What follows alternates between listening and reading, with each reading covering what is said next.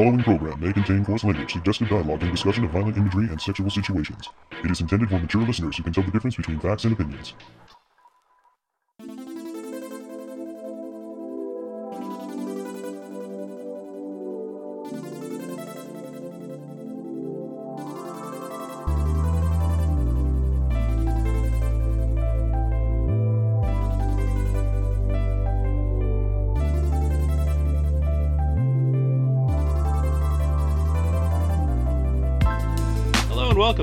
Welcome to the Toonami Faithful Podcast. I am your host, Sketch, and with me today is Paul Pasquillo, the founder of ToonamiFaithful.com. and Your esteemed announcer, Jim Nelson.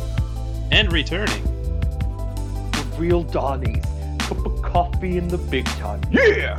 Actually, Darrell let him have his spot. for Yes, because we have a very special guest. How about you Yeah. introduce yourself? I'm Pan Pizza. I do videos on YouTube under the name Rebel Taxi where I talk about cartoons and completely steal the Toonami stars aesthetic and stuff. You know? You know, I, I would hate you, but then you promoted us, so I love you. Yeah. It's very easy to get on Paul's good side. Yeah, it's very easy. Just promote our stuff. Well, promote our stuff Yeah. and also have a sizable fan base of your own. That's what I do. I talk about cartoons and people go to me because no one else talks about cartoons on YouTube, like three other people, I guess. Yeah, that's true. There is there's not nearly enough people, uh, particularly that talk about newer cartoons. There's lots of Yeah. people that kind of uh, video blog about whatever shows, but not too many people that really dedicate a weekly show or a weekly whatever to talking about modern cartoons. Yeah, because the internet's oversaturated in like video game news and stuff, but hardly anyone ever talks about video uh, about cartoons, and that's me, Pan Pizza. Well, thanks for Well, I also- yes. I make cartoon videos. well, I also think I also think the problem is, and we'll get we'll get into this show here in a minute, but I think part of the problem is is there's not a lot of American cartoons left that we can really talk about. So it's just kind of like, you know, Steven Universe? Yeah, yeah. Steven Universe. How dare you? That's an excellent Toonami, show. though. Ah, yes. Paul is always thinking of Toonami shows, so try not to take that as he doesn't like non-action American cartoons. No, my kid just loves those shows, so we're good. And that's the important thing. That really is. We're all a bunch of man children here. We love our cartoons, but the most important thing is that the kids like it, yes. and it's not making them dumber. well, we don't know that for sure. Um, Well, there there's certain shows that we could talk about, but let's not. yeah, let's not. Let's get into the show. Uh, real quick though, I wanted to uh, congratulate Chris, and I'm only saying this. I don't usually talk about Adult Swim things on the podcast, but um, the Jack and Triumph show is finally going to debut on Adult Swim. It's supposed to be on, looks like February second at 11:30. I'm just gonna double check this real quick. Uh, reason I mentioned that, and oh, I'm sorry, February 20th at 11:30 p.m. Uh, yes. Yeah, that's a big So- difference. Yeah, it is a big difference. Um, That's a Friday, by the way. so um, for those of you that don't know, Chris Cologne is my partner on the other podcast, Two Strangers One Podcast, um, and uh, he went down to record an episode with them because he was at New York Comic Con and they were like, "Hey, come and record with us real quick," and they liked him so much they're like, "Hey, come back down, we'll give you money and let's record." Um, so yeah, hopefully he'll be part of the show. Hopefully his thing made it in. So uh, look forward to that uh, February 20th. I'll, if you guys want to hear more about it, you can listen to Two Strangers One pod- podcast every week. Two So- strangers, one podcast. On podcast. But anyways, I think it's time to get into the Inuyasha Final Act recap.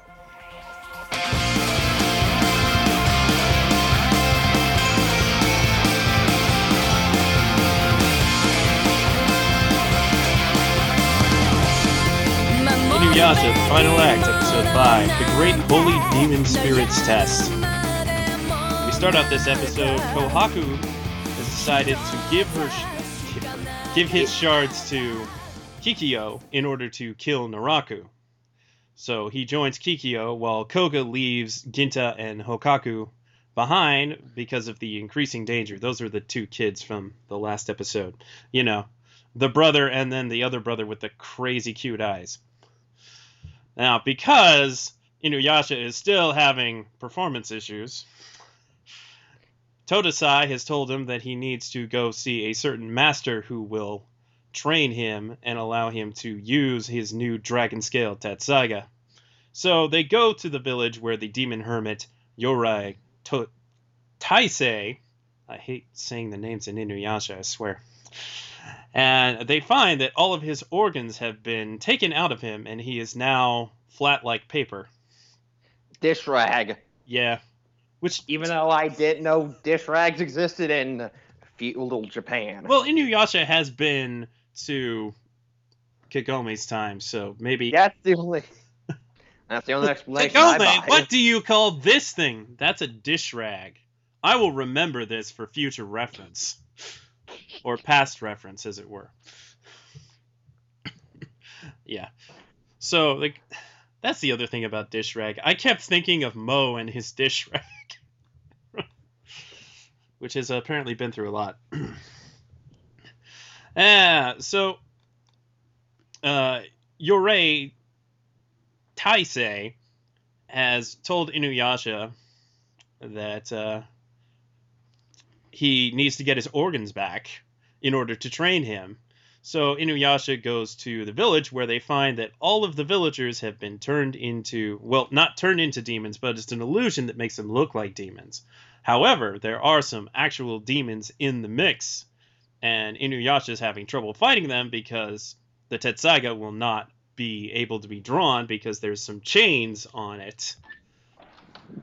And more and more chains are added as Inuyasha is trying to solve the mystery of uh, which demon has the organs. And he thinks he's figured it out at one point, but it turns out it was another demon. And then he goes to attack that demon, and he can't defeat that demon because the demonic energy is difficult to locate. And this whole thing was an elaborate ruse in order to kind of uh, on the job teach Inuyasha how to find the demonic energy through other means, which now allows him to use the Dragon Scale Tetsaiga. Meanwhile, Moryomaru devours the twin demons Kinka and Ginka, obtaining the incredibly powerful demonic abilities that strengthen his armor. And Sesshomaru attempts to use Meido Zangetsuha to send some of Moryomaru to the underworld, but Byakuya of the Dreams interferes on Naraku's orders, and a four-sided battle is soon to begin. Is that it? Yep, that's it. Okay, like I have a response to that because I don't know the names of all these uh, Inuyasha characters, but I have this response. What the f- are you talking about?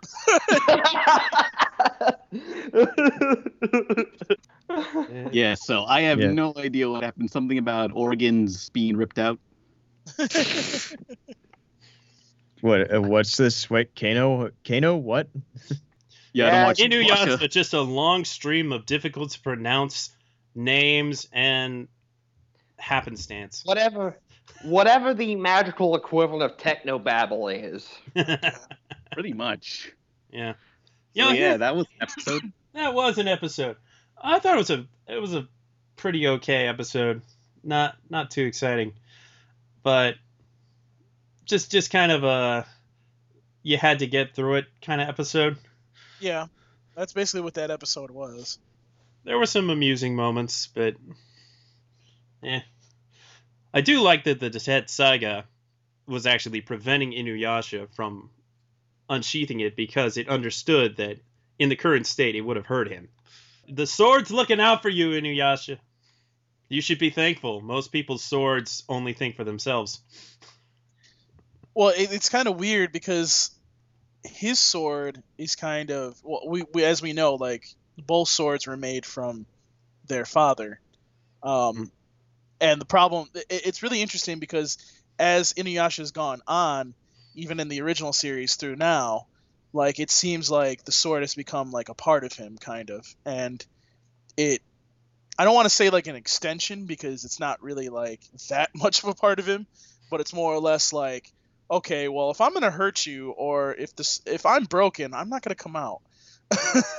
By the way, his dad had a very elaborate plan. yes. oh, it gets more elaborate as we go on. I can't reveal anything, but it gets. yes, there more is a final technique that uh, that Yorei Shh. Taisei kind of alluded to. What? What? That literally happened in the episode.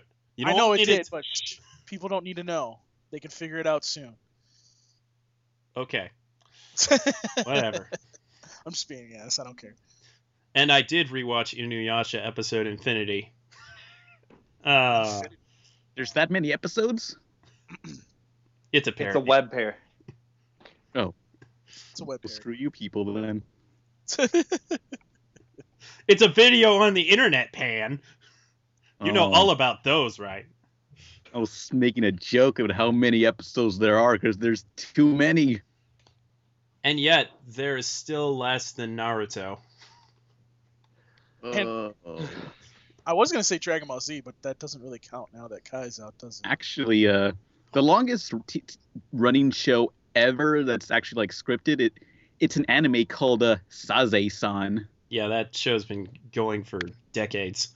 Literally, Sazae-san's been going since like the 60s. yeah, literally about seven thousand episodes. Jesus Christ. I Yeah. think it's like inspiration behind uh, uh Shin-chan. It's kind of in that style. And it's like this family sitcom, hmm and it's just never ends.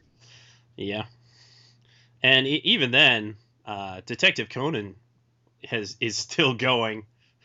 I believe it oh. started before Inuyasha, and it hasn't ended yet. Oh, I used to love that show. I need to watch it again. Well, believe it or not, I didn't see any specifically Inuyasha related talkbacks, except for ones that kind of were related to other shows as well. So, oh well. Dang. On to this week on Toonami.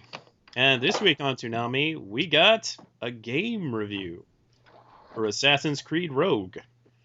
Can they review Well- an actual game? Well, This ain't a game. This is a friggin' expansion pack. at least it was an Assassin's Creed Unity. All I gotta say is clearly they love the pirate ship stuff. Yeah, but Rogue wasn't as good as Black Flag. Black Flag was clearly like the shot in the arm the series needed, and then uh, Unity was two steps back. It was the proverbial two specs, steps back after Black Flag's two steps forward.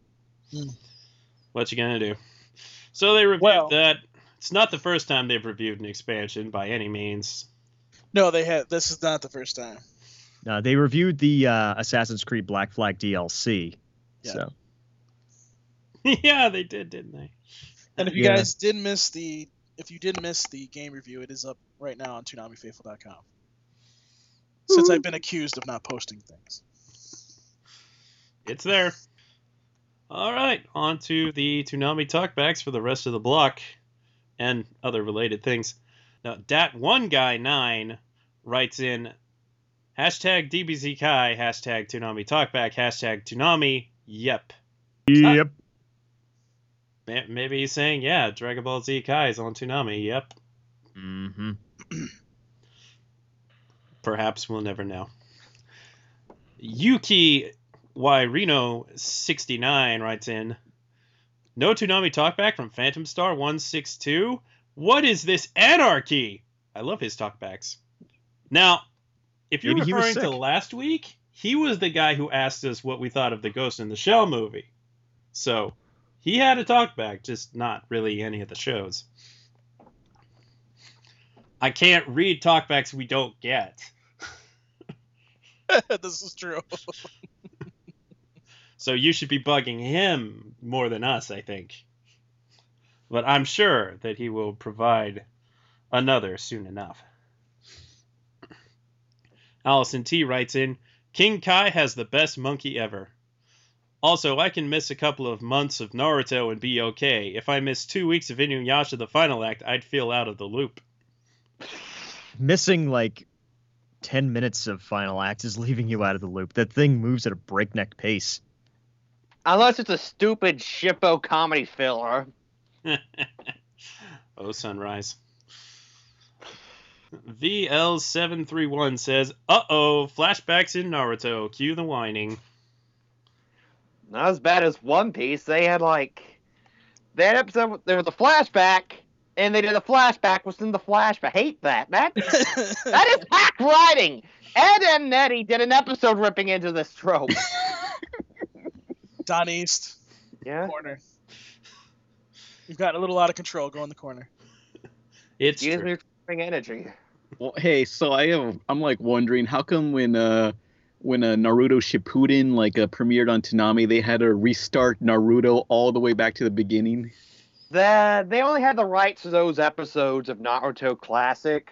Yeah. Oh. Yeah, it was kind of the choice between continuing the original Naruto or getting Shippuden. So No, no, no, no. I remember when uh, Shippuden premiered, they restarted Naruto back to episode one. yeah, they because they, did, don't have the rights beyond the episodes they aired on Toonami. and they kind of Uh. got to play those 52 episodes again, though they didn't play all 52. Uh, they got to play those again, kind of as a deal with with Viz Media when they got Shippuden.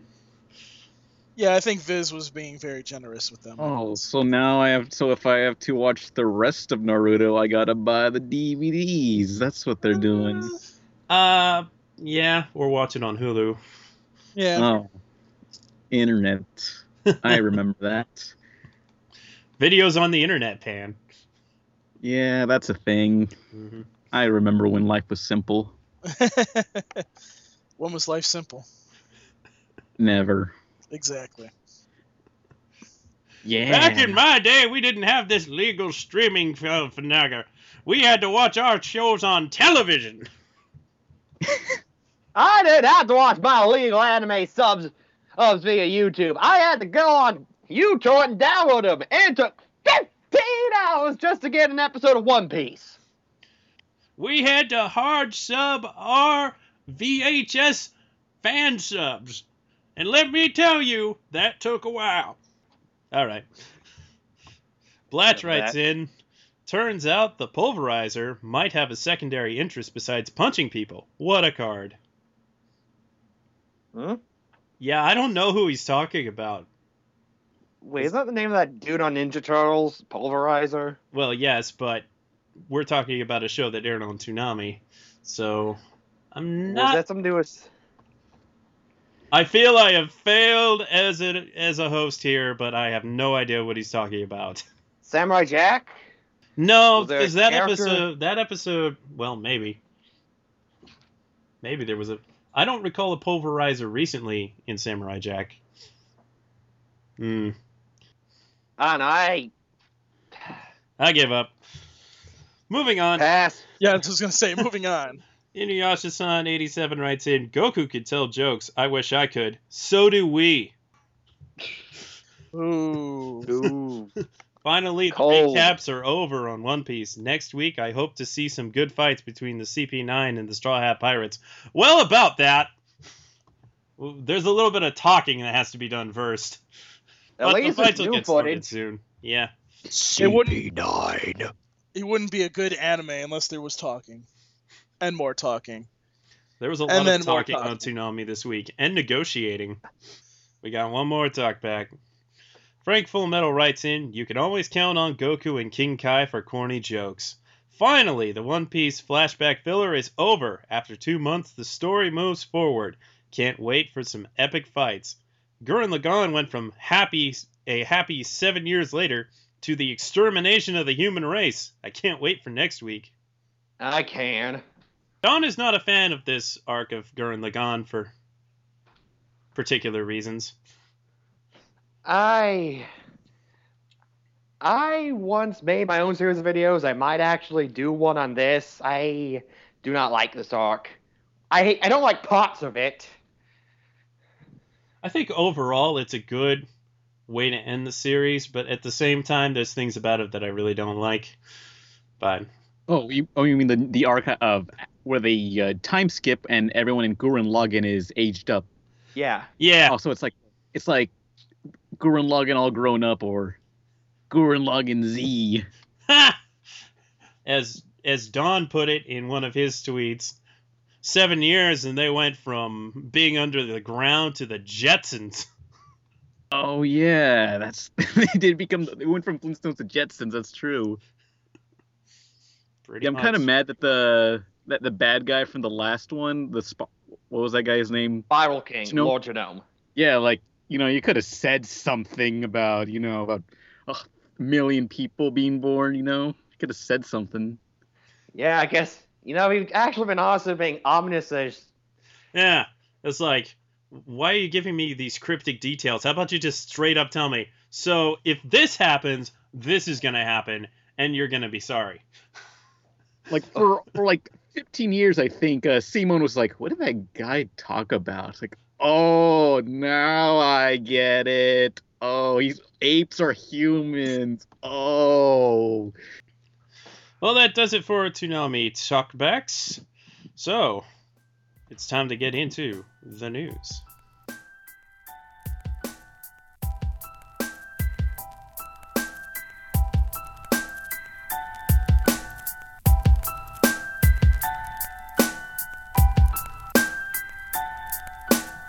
From Facebook, Twitter, and the official Toonami Tumblr, this is Toonami News, powered by ToonamiFaithful.com.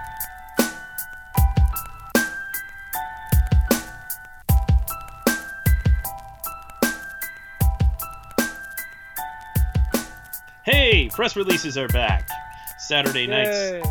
Saturday night's Toonami block continues to be a top performer with Naruto Shippuden at 12:30, One Piece at 1:30, and Gurren Lagann at 2 a.m. each claiming number one in their respective time periods among adults 18 to 24, men 18 to 24, and men 18 to 34. While Inuyasha the final act at 1 a.m. was number one in its time slot among adults and men 18 to 24.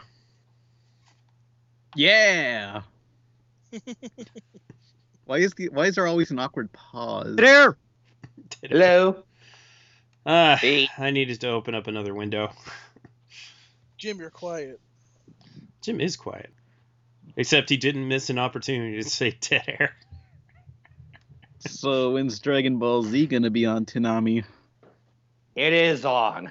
That's the that's Kai. That's totally different. We're not getting into that. What if they play both of them at the same time just to confuse people?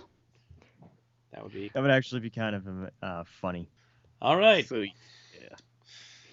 The 18 to 49 adult ratings for January 3rd.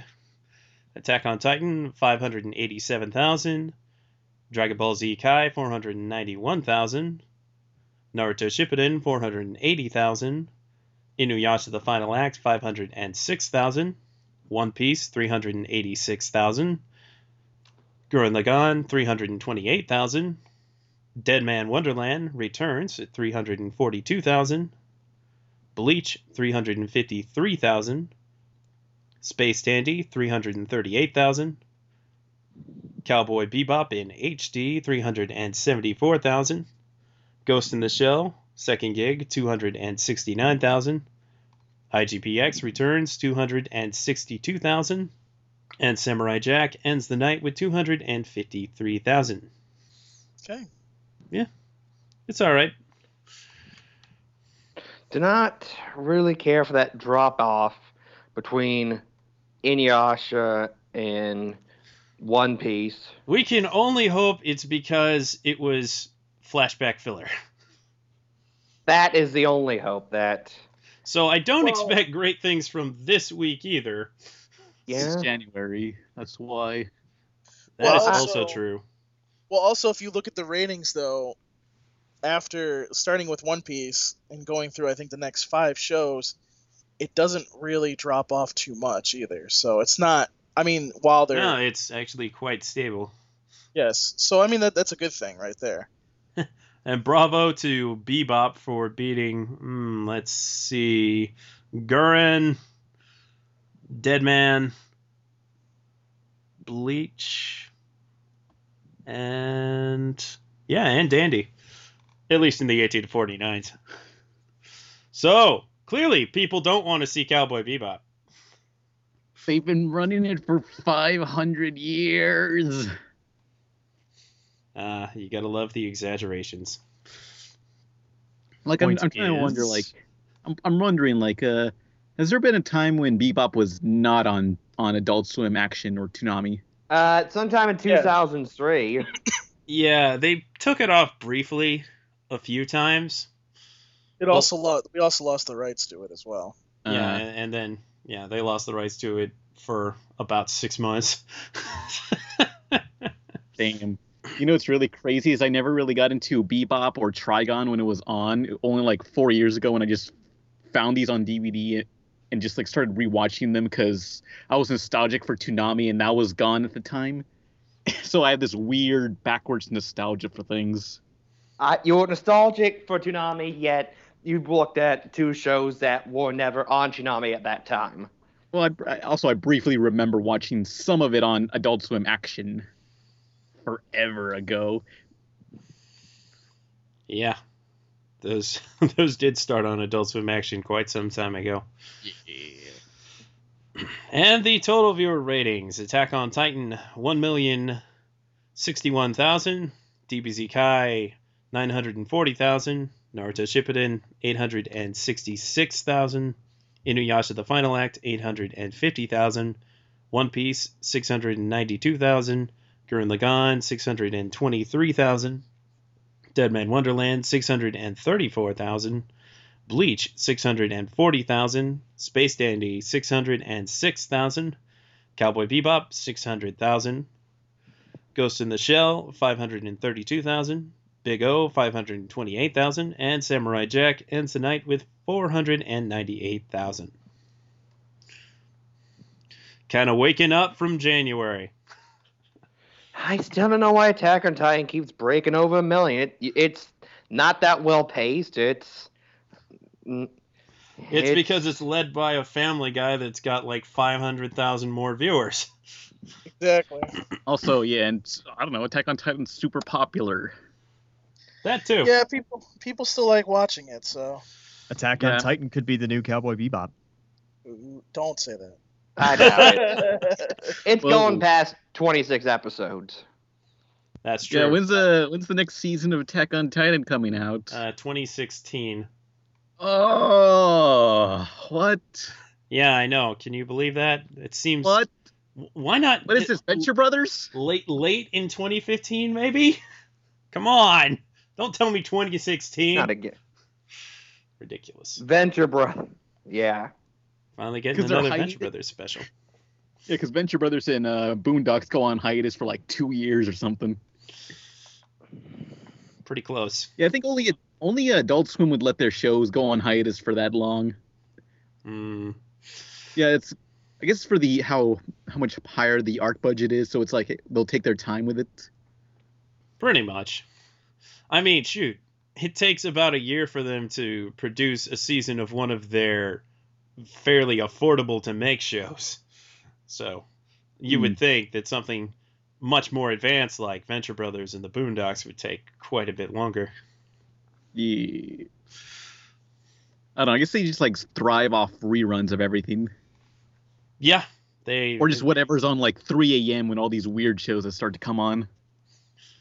good old DVR theater at 4 a.m. Usually being occupied by fake in- infomercials and uh, off the air at this point. Oh yeah, I don't know what. off the air is just like an experimental. I don't know what it is, but it's just sometimes it gets frightening. Like I don't want to watch this, not at this hour. No. Toonami off the air. Make it happen, Jason. Come on. Find all the weirdest anime chop. clips and just post them on off the air Toonami. Brilliant. It needs Just to your happen. regular off the air Toonami is just a televised AMV hell that you see at any given convention. No, no. Oh god, my friend once invited me over to his house just to watch AMV Hell 3. the motion picture. It was an hour and a half of nothing but AMVs, and we just sat there. And if you watch it now, it's just so cringeworthy. It's so, it's like, why did we watch this? Well, that's why it's called AMV hell. Ugh. They still make those, by the Hey, way, we, hey, and they're they still have- ridiculously long. Who, who wants to sit? Who in this time when vines are six seconds long wants to sit down for an hour to watch an AMV? Anime fans have unlimited patience and yet none at the same time. Oh, AMV hell. And Uh. Paul, what was it that we did that night in uh, Atlanta when uh, we decided to get our drink on? Exactly. Oh, y- oh. You'll have to remind me of this. I put this, This, out one, of this other time, my friend invited me over to his house to watch his Dragon Ball Z AMV, and this was this was like 2002. There was no YouTube, so it was like, hey, you would just invite people over. Hey, you want to watch an AMV I made? It's like, what's an AMV? There was animemusicvideos.com. I remember downloading one. It took all night because I had dial up at the time. Oh, Oh, dial up. Oh. Oh. and Oh, yeah. better, it was it was that li- his AMV was that Linkin Park song, I think, the one that says, "I wanna feel oh, what I thought Oh, was so- never real." That oh, song, so any given Linkin Park song. Somewhere I gotcha. belong. that one, yeah. Any given Oh. Linkin Park song. Yes, that is the. Yeah, as, or as I like to call it, what I've done, uh, prologue chapter one. Oh, why did I? Why would he? Any? It was early two thousands. Oh, Linkin Park and I think they've made the same song their entire careers. Why do you ask? what a terrible time to be alive. Yeah, it was kind of that, you know, the the last of the dark ages, I guess you could say, because some people had broadband, but it wasn't widely available. Now broadband's the only way to go. Mhm. Anyway, Moving on. A trending for Saturday and Sunday, January 10th and the 11th, 2015. The United States trends are King Kai from DBZ Kai. Huh. Naruto Shippuden. Hashtag Inuyasha the Final Act. Hashtag One Piece. Hashtag Gurren Lagann. Rossiu from Gurren Lagann. Hashtag Dickhead. Hashtag Deadman Wonderland. Hashtag Bleach. Hashtag Space Dandy. Hashtag Cowboy Bebop. Hashtag IGPX. And hashtag Samurai Jack. And the worldwide trends, King Kai from DBZ Kai. Twitter loves some King Kai, apparently. Apparently. His name is Kaioshin. That's almost that's almost actually a perfect trending night in the United States almost. Pretty close. I mean, Pretty close. DBZ Kai didn't actually trend, and no Titan. Which is weird to not have DBZ Kai trend, so That is Well, weird. something from Kai trended. it's not the same. But overall, good night for trends. Good job, everybody. Yay. So not really Toonami related per se, but there is some Yeah, I was wondering- interesting action wondering why this- animation news that recently came about.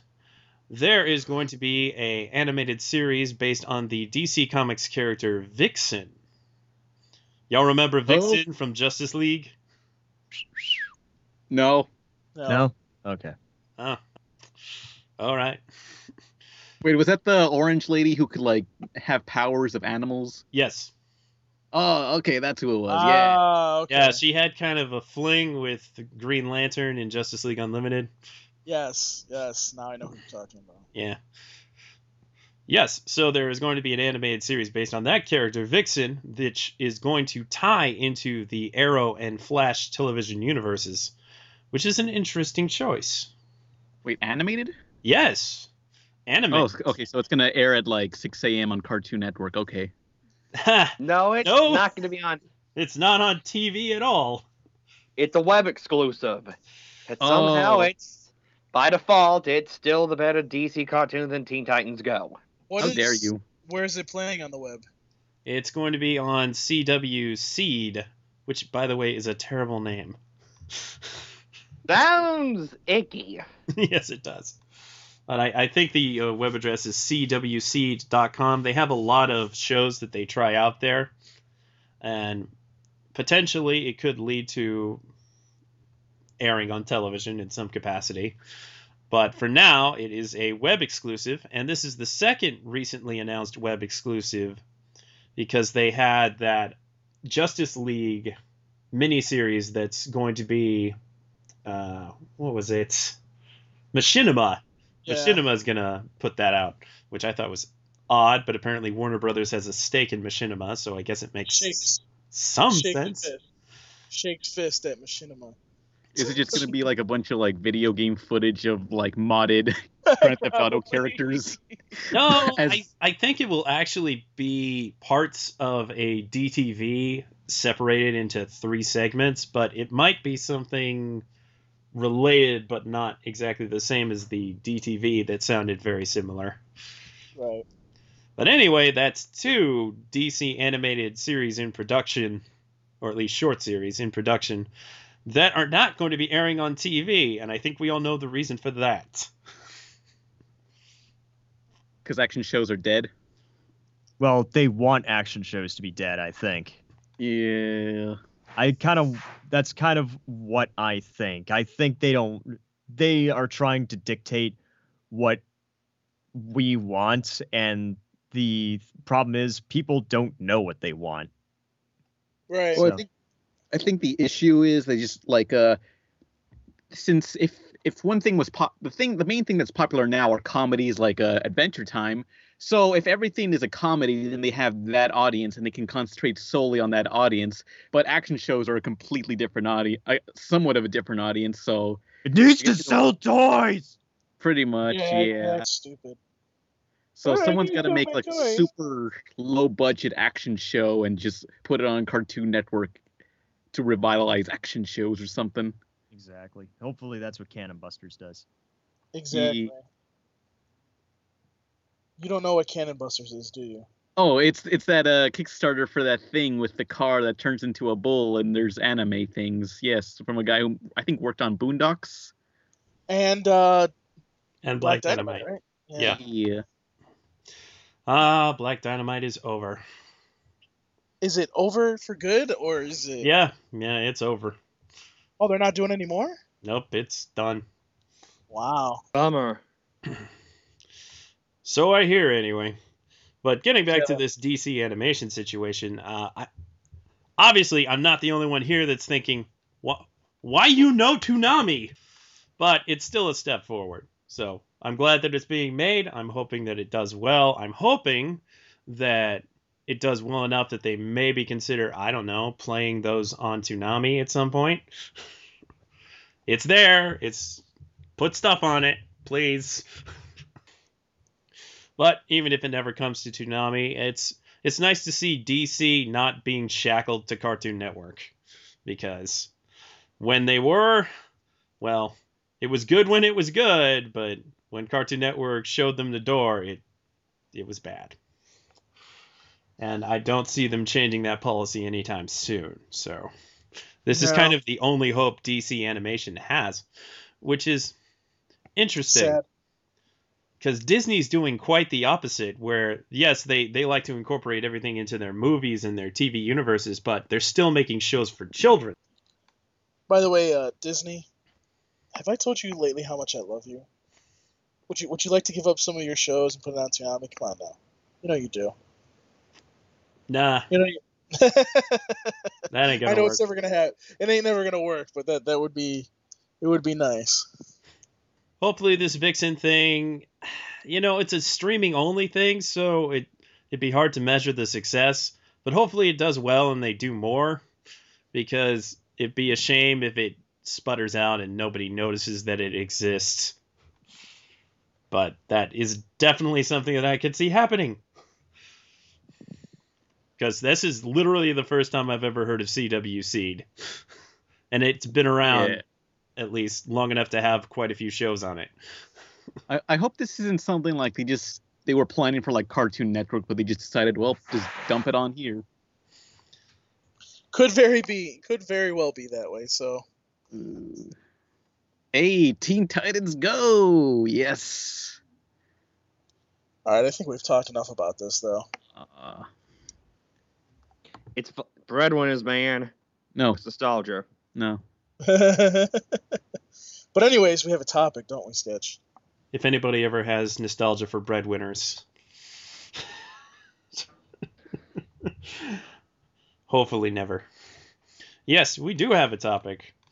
Uh, bringing on Pan Pizza, I asked him what he would like to discuss on the show, and he said he would like to discuss the work of Genndy Tartakovsky. So that's what we're going to do. Let's get into that right now.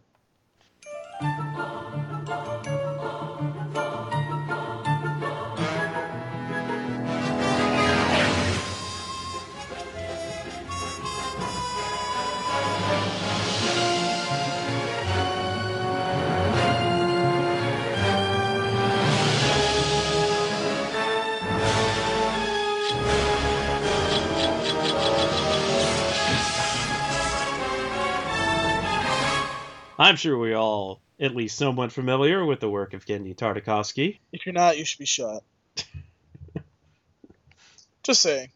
Yeah, so Genndy Tartakovsky, he made Dexter's Labs. Oh, You could say that. Continue. yeah. Dexter's Lab, Samurai Jack, the 2D Clone Wars, Symbiotic Titan, Hotel Transylvania, that Popeye movie that's coming out and there's a trailer for.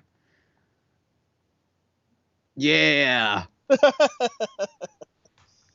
Yeah, that's that's the resume.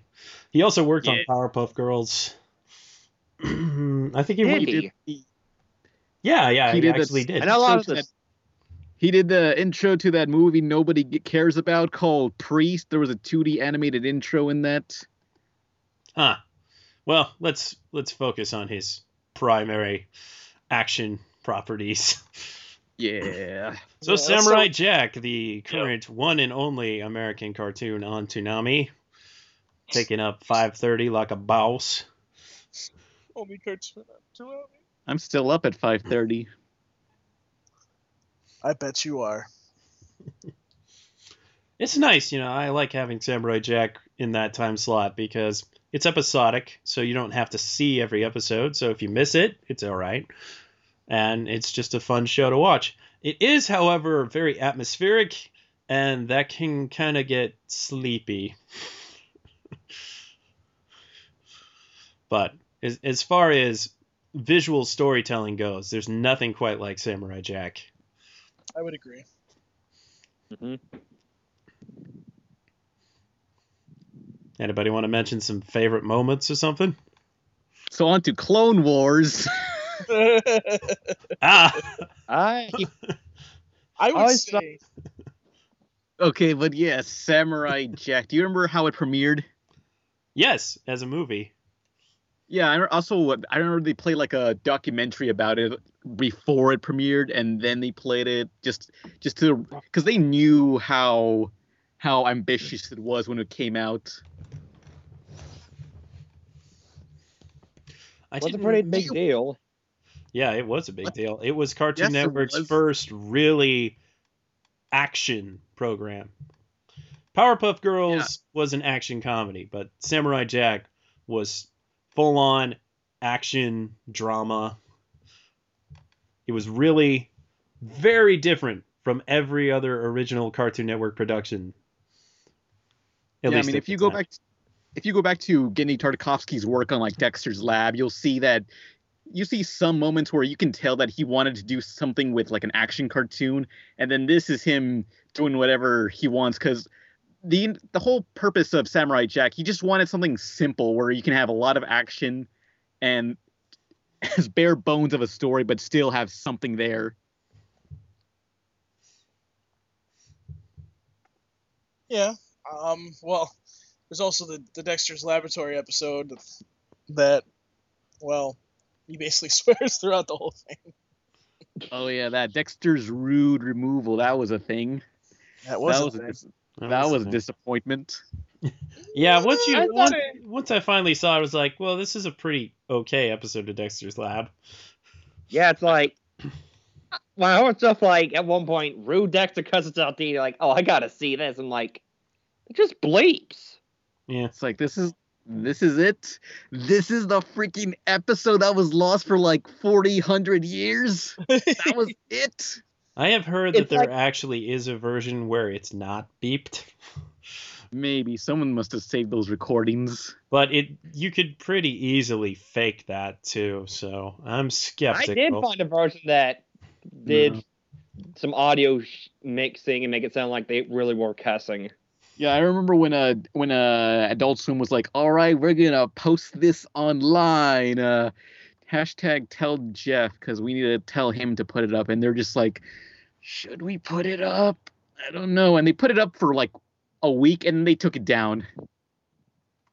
Yeah, and then they te- well they teased it like they're like, oh, we're gonna put it up, and then it, they were like, no, we're not gonna. No, no, no, we're gonna put it up, and then Yeah, like they, they need to protect their brand recognition. Otherwise, there's just this episode of where Dexter's cursing, and, and parents are gonna be like, "How is my child supposed to watch this show from 20 years ago now?" Moving on to Star Wars. I rather like the Star Wars miniseries. They were very well done.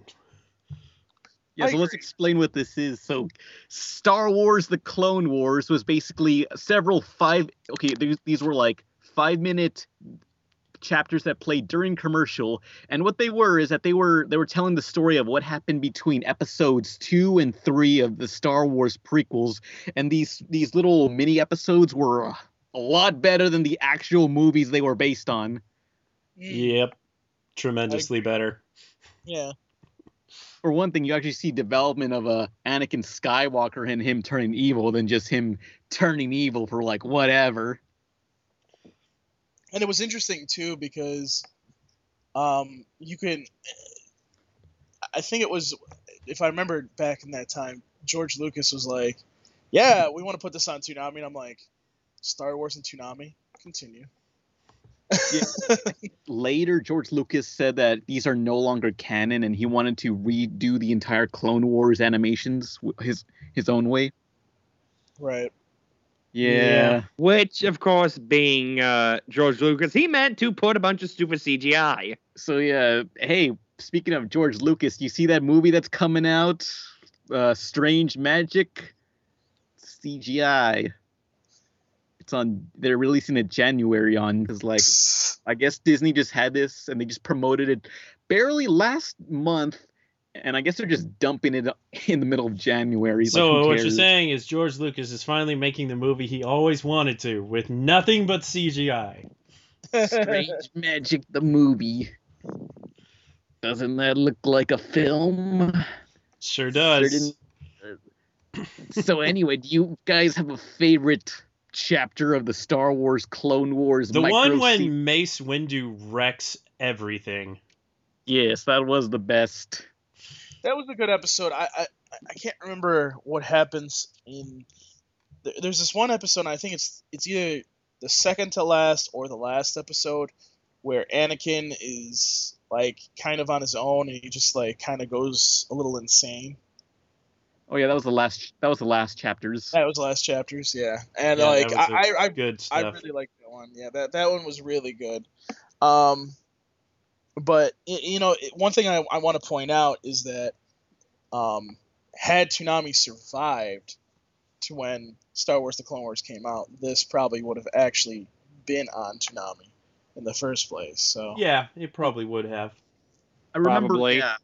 After Toonami ended, uh, Cartoon Network had this block called uh, You was it, are uh, here.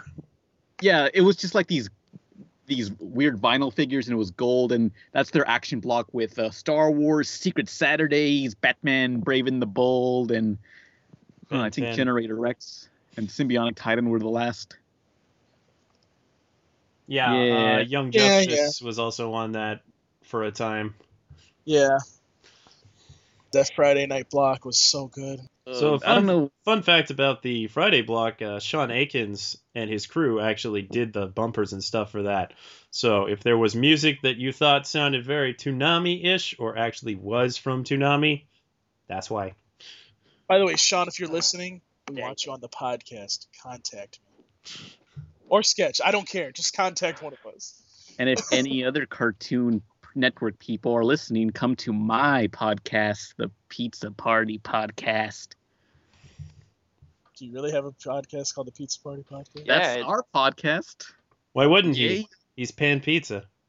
That's true. Yeah. pizza time. Come on, grab your friends. I have a clock that says pizza time, so it's always pizza time. 2D Clone Wars. It was like really cool. I'm struggling to think of things to say about it, but it was great. I always liked how like the final one led light into episode three. You know, was the kidnapping of what's his face, Some old fart, but yeah, me Uh, was Palpatine. okay. General Grievous. Yeah, General they busted Grievous, up okay. General Grievous in the in the miniseries, and that's Okay, and me that's why he's all totally messed up in uh, episode three. Okay, here's here's what happened. So General Grievous in this series was like super uh, flexible and always jumping around, but uh, near the end, Samuel Jackson's character uh, Mace, Mace Windu. Windu, yeah, crushes his lungs in, into him, and He just like, him. and that's why he was, and that's why he's so weak in the actual movies where he's just on a limp and just coughing, because uh, it was just development time. They were rushing the, de- I, well, last minute it was a change that General Grievous was supposed to be uh, limping and coughing, so that's what they had to do, just introduce uh, Mace Windu's character to do that. So on to Symbionic Titan. Wait, before we move on from Star Wars and Samurai Jack, remember that glorious night of Toonami that was just Star Wars: The Clone Wars and Samurai Jack. Oh yeah, that, that's Oh, actually yeah. when, Oh, yeah, that is I do. actually when they aired the last episode of Samurai Jack. Yep, that's when they played the last four. Yeah, the last episode was that one where Samurai just goes to this this portal and there's this blue guy that he fought and and lost to, but uh but uh that's actually a season 2 episode. I think there's 4 seasons or 3. That's not the last episode. The last episode is uh is a lone wolf and cub. No, okay, no. I re- okay, the last episode they produced that's on like on, on those list of like list of Samurai Jack episodes. The last one was one where they're taking care of where he's taking care of some baby, but the last episode they aired, which is kind of sort of the ending to this to that series, was uh that blue episode because it showed because it kind of alluded to Samurai Jack's future in that one. The Guardian. Yeah, Yeah, I thing. really like that episode. yeah. Going all So- old school on me. I mean, if you uh, there was this uh, Q and A on Reddit when Hotel Transylvania was coming out. The creator Genndy Tartakovsky was talking about his how he planned on ending the show, and at the time he had he they did, they really had no ending to it, so they were just gonna go on and on until they get canceled. But now he does have an ending planned. Great. But Yeah. how's it gonna get off the ground? I don't know. He's trying. He's at Sony. Cartoon Making- Network owns the rights. They're making Popeye the movie, so eventually something. Wait, wait, wait, wait, wait. All the money's in Chima, so we can't do anything. Uh, What are you talking about? okay, so, hey, that was a bad I- joke, Paul. No, it's not a bad joke because it pisses me off every time that I see Is- that Chima is- has two episodes, and I'm like, how? is Legend of Chima a Thundercats? I don't know. No. Uh, no, it's a Lego series, but it basically looks like Thundercats, and it's just like It's poor man's It's- Thundercats. basic. It is. I'm like, basically what happened with that was is it, it absolutely did terrible sketch will tell you it did absolutely terrible in the ratings but somehow in the background it was able to get all these new seasons and new episodes of chima and Legos don't need shows. They got a movie, a really awesome one. I see what you uh, did there. moving on let's move on to symbiotic titan before i start killing people Yeah. So Tartakovsky Nami, that was a excellent night of television. That was- Toonami ran five hours that night because even before they started that marathon, they played Birth of Evil, which was the uh, Emmy award-winning episode. And on to Symbionic Titan, Which Love. we can't watch anymore. you can download it on you can download it digitally on itunes but that's about it which does Okay, so Symbionic Titan is about these three p- refugees from another planet who came to Earth and now they're in high school, but they they they they got these watches and then they turn into robots and then aliens from the space come in and they fight and then they turn into robots and they then they then Never mind. they turn they combine and form Symbionic Titan, which is this giant transparent robot, and they fight. Yeah. Yep, they fight monsters. You know, the episode of Samurai Jack that played recently, it was episode 47. Uh, it wasn't this week, but it was the week before. It's called Jack and the Flying Prince and Princess, where Jack saves some fairy aliens from Aku that have fled from their warring homeworld. That doesn't sound familiar. They also it has- have a robot. I had never And also noticed that guy. before. Yeah. And also a guy who's kind of sort of like Lance, and the main girl is played by some lady named Tara Strong, some voice actress. I don't know who she is. Yeah. Who who knew? She wasn't Ilana, was she? Yeah, that's her. I Not actually know had to double check to see if the guy wasn't the same guy who voiced Lance. It's not, but that would have Nope. that would have been amusing. Right. But Symbionic Titan, I feel is the show where Genndy took all of his years of experience and just made an amazing show that has all the comedy, all the action, all the drama. It's just oh, it's such a good show. And then Cartoon Network came over, pulled their pants down, and went.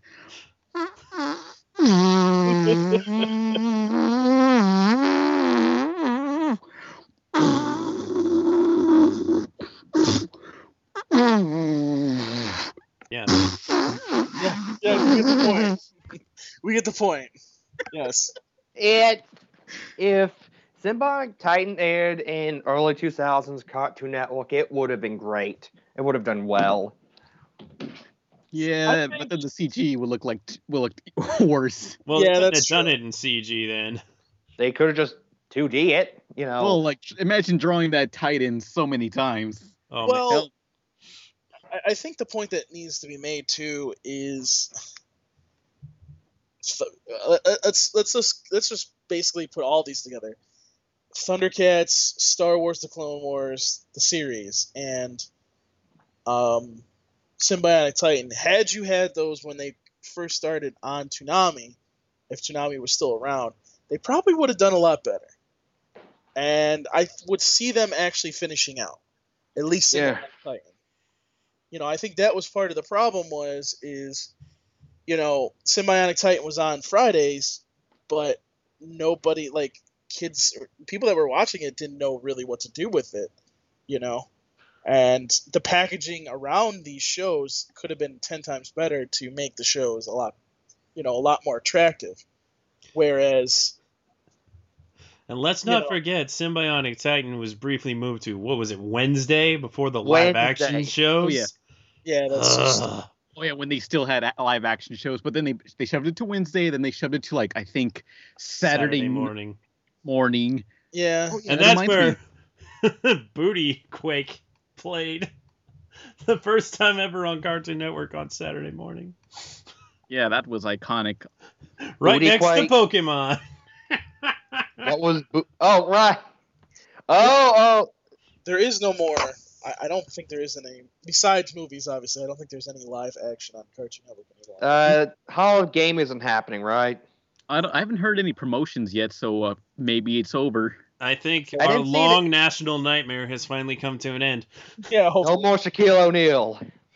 Oh well, I mean that there's that, but I mean I'm talking about like series, like TV series. I don't think we have any of those anymore. Yo, as an aside to Hall of Game, I find it very amusing that Nickelodeon started doing a sports award show after Cartoon Network did Hall of Game, which is Wait, John- essentially Nickelodeon ripping off Cartoon Network, ripping off Nickelodeon.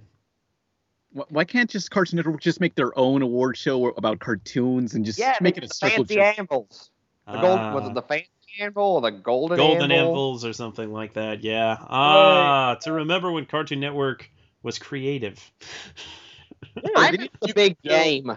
you could actually do best. You could actually do best adult cartoon too. I the Cartoon Network big game. That was fun because you know why? Because you had actual live action people, personalities like, like uh, NFL types. show up and treat these cartoon characters like real people. So you know it's and then the joke. And I don't know what happened to Cartoon Network creatively. Like in early Um, 2000s, there was the big game, there was the Anvil War, there was the t- election 2000. Remember Well, that? Different I- I staff. that's what happened. I, I think we're kind of getting off a little bit off topic here too. But, We're getting um, way off topic. Yeah, and I, and I think that one thing that we do need to note though is I, I think that Cartoon Network is trying to figure out what they should be doing because obviously we have trans we have a Transformers series coming in. So Really? I oh right, because the hub is uh you mean uh, what is it, Discovery Family or something now? Mm-hmm. Um, so it uh, really like I think Symbiotic Titan, bringing this back to the topic at hand, like uh, it, it, it would have done a lot better, and we would have seen those quote unquote unseen scripted show or uh, episodes, and it probably would have ended the series. I think me and you have talked about the sketch where like they didn't really need that many episodes Six. left. Give us Yeah. six episodes. That's it. Yeah, Could have finished the story. Finish it out. Exactly. give us Um, could have given us a comic. Right. Well, they, I mean, they do have the comic book for Samurai Jack, but they don't have one for Symbiotic Titan. And I and think, now I don't think they ever will. no, probably not. Because that's Oh, what happens when you write stuff off. You can't make Yep. merchandise. I liked Alana. She was my favorite character. Yeah, yeah, paintbrush head. My favorite character. She was like Ox. Nia. She was Oh. like Nia from Gurren Lagann. I want her on her knees. I remember now. No, I I like you. ah, respect. Yeah, let's talk about waifus. I like mm, uh Lana's Let's paintbrush not head's save it. great. Remember the episode where they were in the they, they- she tried out for cheerleading and there were it was like the the lights went out and there was this monster thing, you know? Yeah, I like that one. They they loved they loved some pan shots on her. I they did that a lot with her. Yeah, all the yeah, Alana and all those cheerleaders were in the never mind. never mind. He's crazy. I like him. Oh, I've seen some of his episodes. Trust me, I, I know. But yeah, I don't know which how which like which ones have you seen them and how horrible were they? Like, what horrible things have they said? Did they ha- involve Raven in any way? Because those are the worst. Uh oh. well, I don't think I've seen. Uh oh. Raven's his waifu. Yeah.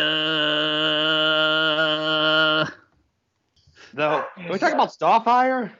Nah, Starfire's lame. Oh, Oh. what was that Uh-oh. you said? Now, Blackfire. Blackfire's just a terrible character. I know she's amazing. Terrible twin of Starfire. Yeah. Like Starfire, she's she's likable. She she's the girl next door. Girl next Well. Hey, hey, hey, hey! That's Robin's woman. Blackfire can beat me up, and that's always a plus for me. well, mo- most likely she can, but I don't know. All right, I think I think we're done with. Uh, Yeah, we're definitely not talking about Symbiotic Titan at this point, so uh hey, yeah. symbiotic Titan. Let's talk about that goth girl with the big eyes. Because, like, if you notice in Genndy Tartakovsky's work, I guess it's him or someone else. He always has to put in a, some big-eyed girl with uh, black hair. You know, if you remember Dexter's Lab, there was that girl Oh, yeah. that that, that girl Ah, that yeah, dropped her yeah. rabbit. Oh yeah. Um, Yeah. s- s- No. Goth well, chick reminded me of Nico Robin from One Piece, and that's always a plus. Mmm. Yeah. also, uh, It's a pity What's- you what's didn't really get to see Magus? anything go on with that. Yeah, Did you say you, I think they were setting something up with her. Probably. right. Uh, that's... but also Mavis from uh, Hotel Transylvania, directed by Genndy Tartakovsky. That there's a large-eyed, black-haired girl who is You're right. fine. It is a thing. We can also confirm one other thing from Symbiotic Titan. Genndy Tartakovsky, or at least some of his staff, are clearly ass men. Yeah. Dandy would be proud. The only difference- Talk about the booty! We certainly did get off topic, but it's all in good fun. And now it's time to continue our Toonami retrospective segments with the years of 1999 and 2000. A phenomenal event occurred in the skies which altered the course of human history.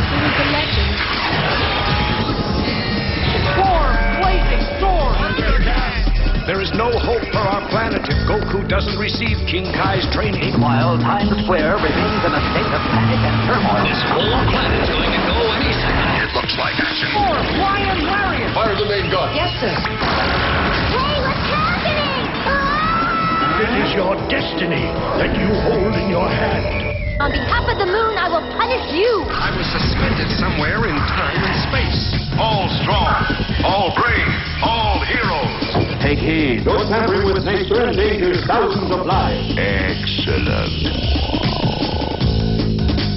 Takes you back, doesn't it? As we kick off 1999, uh, early in the year, they started playing movies on Toonami, the first movie being Batman Mask of the Phantasm, a true classic. They also played Batman Sub Zero and the first three Dragon Ball Z movies World's Strongest. No, I believe What? that World's Strongest, Tree of Might, and Dead Zone. Get this. So when DBZ first aired in the States, they chopped up those movies and ate them in three part episode storylines. Yeah, It was weird. it was weird. So occasionally Toonami would play them, I think, as episodes, but mostly they would play them as movies. Yeah, the Mask of the Phantasm. that's a darn good movie. Yeah. Bat- Batman be to be released theatrically, no doubt. Burton, Nolan, they can go suck it. DX. So in Mask of the Phantasm wasn't like a for one thing, it wasn't an origin story, thank God. And he, so yeah. Well, they there was flashbacks, but it wasn't really about Oh yeah, well, it was- it was. it was an origin story about uh, him becoming Batman. Trent, they don't talk about his parents' death. Oh, they don't show his parents like outside the theater thing. No, but how he becomes Batman. That's the origin. Because I'm tired of superhero movies and origins. You know why incredible? You know what makes Incredible so great? One of the reasons is it wasn't an origin story. Hmm. Uh, see, Tim Burton's Batman, which was really good, didn't have the origin story. He was an origin movie. Mhm. I probably just wish that if they ever reboot Superman again, they should just show like the opening, the like the opening credits is the origin, like you know, Krypton, boom, found, adoption, train, already Superman. Yeah. Yeah, you could definitely do that. Because if Like you- the, the two people know the origin story is Superman. Yeah. I'm It is the most well known and imitated origin. Yeah. Origin. You know, not a lot of people I- talk about that uh, Sub Zero Batman movie, but it was so much really- better than the than the uh, Mister Freeze Batman movie. Yeah, it's like they made that to tie into Batman Robin, I think.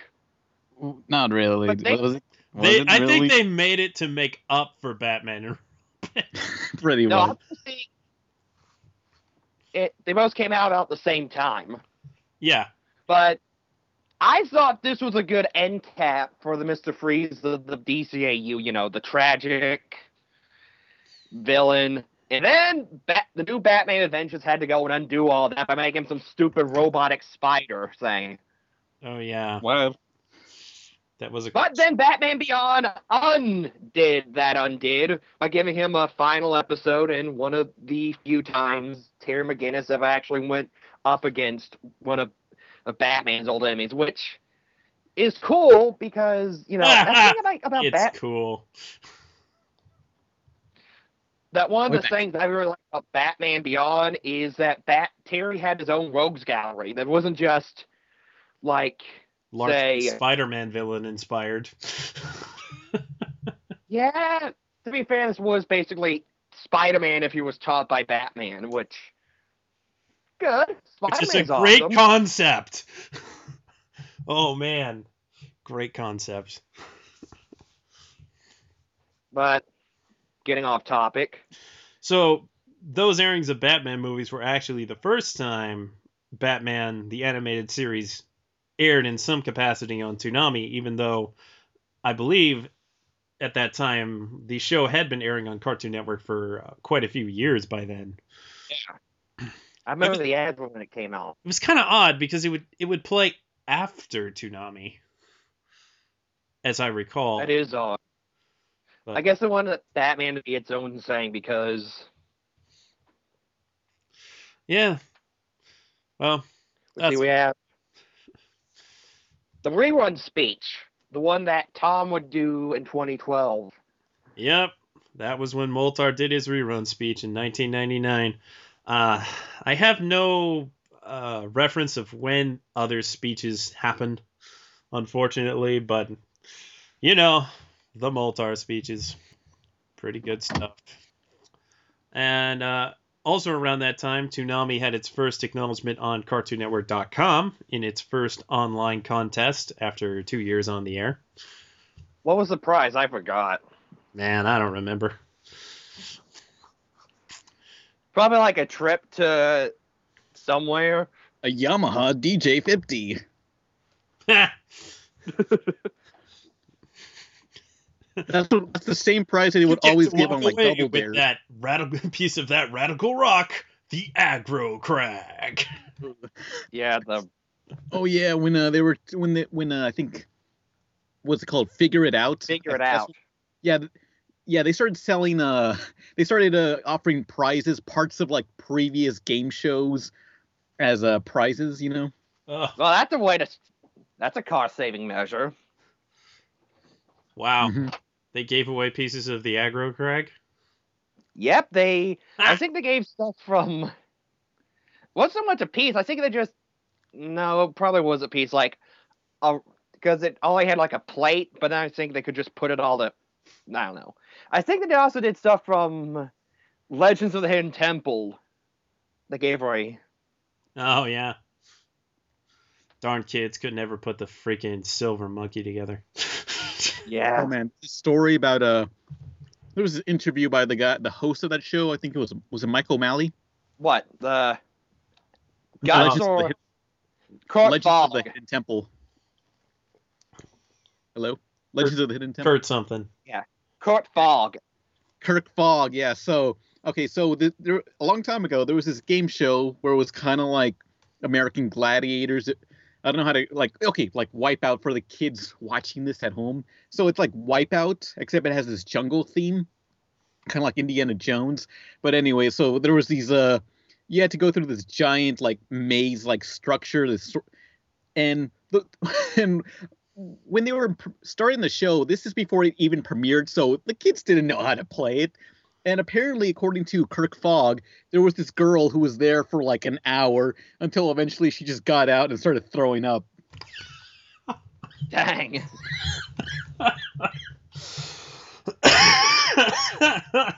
wow. Again, Gosh, that the has finest- nothing to do with anything. it's a good story though. it is a good story. But reboot. Yeah. Reboot came to Toonami in 1999. That was kind of a big acquisition at the time. It, it yeah, came 'cause out of. Uh, reboot. go ahead. You're very excited about this. Go ahead, Don. it was a reboot was a big thing back in the '90s. Still has the cult following.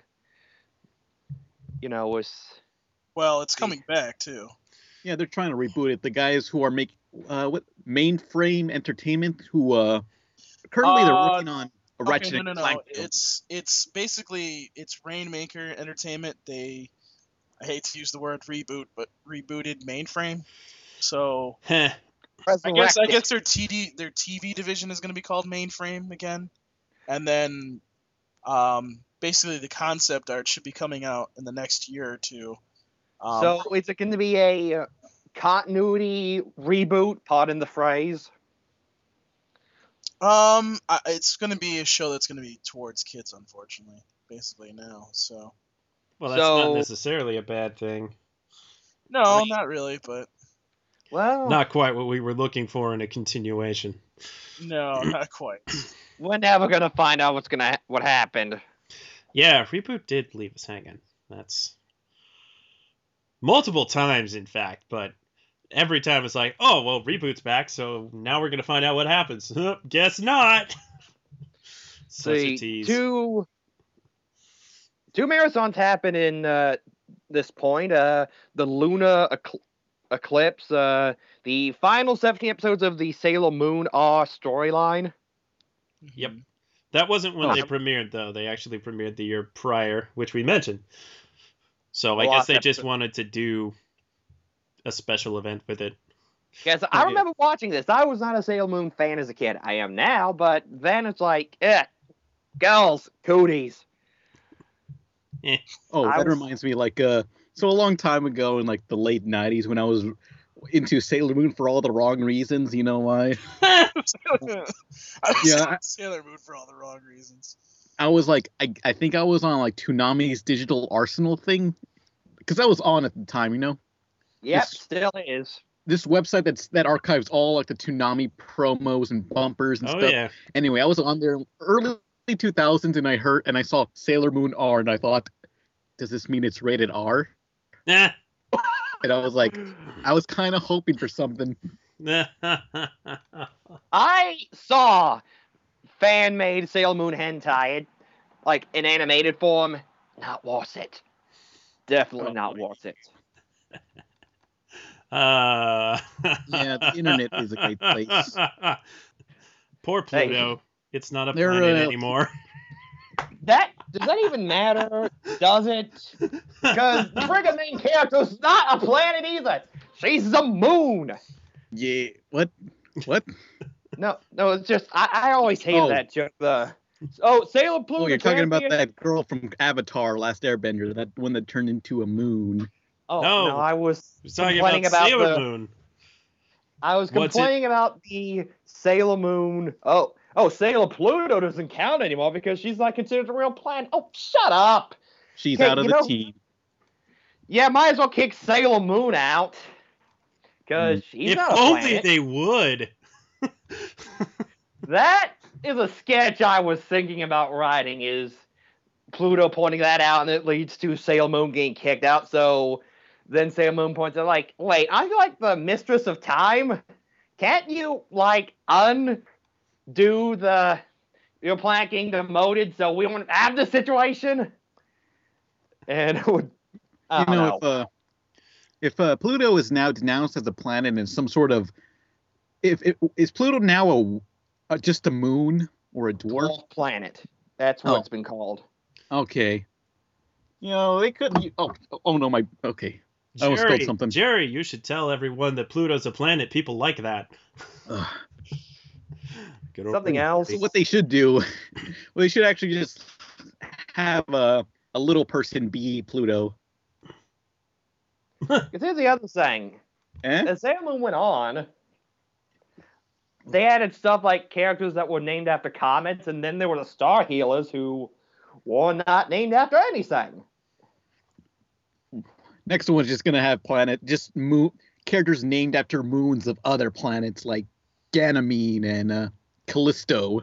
That's not a bad idea. Oh Take yeah. a memo. Got a hiccup?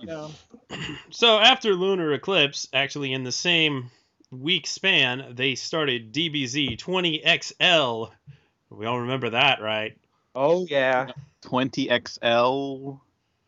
When they No. played nothing but Dragon Ball Z for the entire week of Toonami. Oh yeah, yeah. Episodes. Five days a week.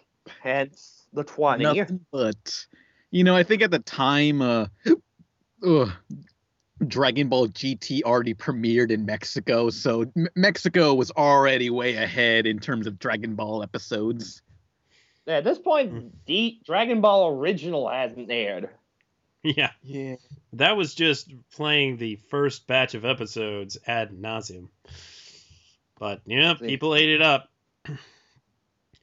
See, we have the Midnight Run. I remember that. Yes, the Midnight Run launched on Saturday nights, and with it, Tom. A big change for Toonami, getting its own mascot instead of borrowing Moltar. And a ship, so it was no longer on a planet. Ghost Yeah, 'cause Planet. I remember like the first time I saw Toonami was at some hotel in San Antonio because my because we didn't have we did our TV at home did not have uh have Cartoon Network so I so every time we went, stayed at a hotel I was like please have Cartoon Network and this one thankfully did and that's the first time I saw Toonami and I think they played Speed Racer I don't know Nope. Toonami Was never still played? Speed Racer. Okay, well that was a different timeline then. I remember, but yeah, I, th- I thought Tom looked so cool when he first came out, and I I, th- I thought he was like related to that blue guy who was the one of the bad guys in Bomberman '64. Oh yeah, He that did have a did- Bomberman look to him. Tom one. definitely did look like a Bomberman character. Mm-hmm. Well, along with the Midnight Run, Toonami first See started here. playing the Powerpuff Girls as kind of an additional program, along with bringing back some of the older shows that they hadn't played in a while Voltron, Robotech, Thundercats. I do distinctly remember that commercial. The old school, the new school. Ah, good times. And finally, Yes. New episodes of On DBZ. Z Day, the What a Funimation in-house dub of Dragon Ball Z premiered in the fall of '99. And I was like, like, they have new That was voices. most people's response. I don't like it. Yeah, I'm looking at all these uh, types of Dragon Ball Z uh, releases. It's like there's there's too many.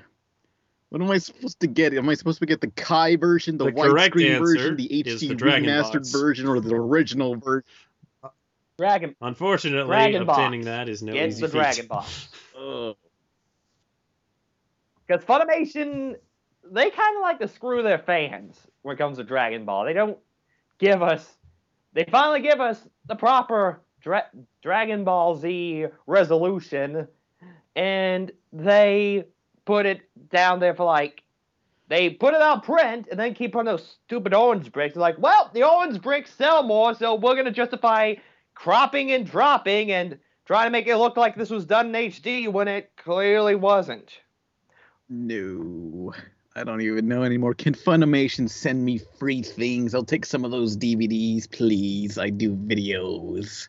Oh, I have a beautiful. I have a number of them in my collection. Hey, Yeah, I need I need useless DVDs because just to scatter out up my room because I have nowhere to put anything. My room's just full of useless crap that I don't need, but I bought anyway. I'm I'm a I monster. I used to buy lots of stuff. Along with uh, that uh, new run of Dragon Ball Z premiere episodes, another certain show started on Toonami late in 1999. Why don't you tell us about it, Paul? Ah, Ronin Warriors, one of the best anime series out there that you should watch. And if I you haven't watched it, well then you're an idiot.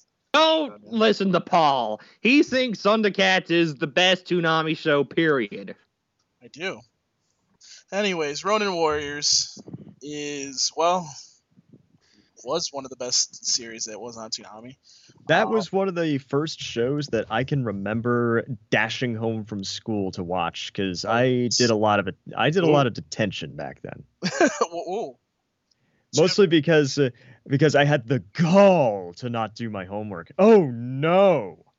Oh no. But Wait, anyway. Tim was a rebel? Hmm. Nah, I wasn't a rebel. I was the smartest person in the room. Just ask me. They So- gave me detention for getting That's two minutes jacked late to school in the morning. Anyway, Yeah, I mean, it, it was definitely one of the one of the series that you had to watch if you were going to be watching a, a series back then. Um, it actually, to me, I mean, it, it was on before Toonami actually picked it up, so it was kind of one of those older series. I didn't, I really hated. I hated the intro that they had for this series. Thank goodness Toonami got rid of that. Something like that. I'm just like, I mean, you can't go wrong. You got guys getting in magical armor, kicking evil's ass, and then having an ultimate armor that pretty much just wiped out the enemy with one swipe. Um, I'm I'm good with that. I'm I'm I'm on board for that. And plus, there was a- see the one thing that that for me that makes a show is having action in every cartoon, and, and not every cartoon, in every episode, because one of the things that I don't like about some of the series that I see today is I, I feel like there's in some series there's too much filler, and I also feel like there, as we we kind of talked about briefly in the beginning of this podcast, there's way too much talking. Okay, if I wanted to see talking, I would go take another class at college and go to sleep in the hmm. classroom and wasting money. I mean, uh, I don't want talking. I want some. I want somebody's head to get bashed in. I want to see blood all over the screen. I want to see some evil get destroyed every single episode. That's what I want out of the series. I don't want this. Oh, let me let me do a recap and show you of what. so what you're saying, Paul, is you like Monster of the Week shows? So you mean you like you like Man of Steel? Man of Steel. Um, eh, I could give or take Man of Steel. I'm, I'm saying like, I mean that that's kind of like, that's why I like the series that I do. That's why the the series that are on my list are on my list. Inuyasha is kind of an exception to that rule, just because, you know, at least it didn't have like. You know, at least it wasn't like every single episode was talking. You know, at least there was pretty much in most of the episodes action. You kidding me? No, I'm not kidding you. Right. So Ronin Warriors was a good show that came to Yeah. Toonami around that time. About five guys in armors defeating evil. Pretty standard stuff, but it was a serial story, so you kind of had to watch episode to episode. But that was kind of uh, Yes. most of the shows on Toonami started going in that direction. There were there were less episodic shows at that point. Now we have come to 2000, largely considered one of the most beloved years of Toonami. It didn't really start out super great though. They just kind of threw G-Force on the uh, Midnight Run.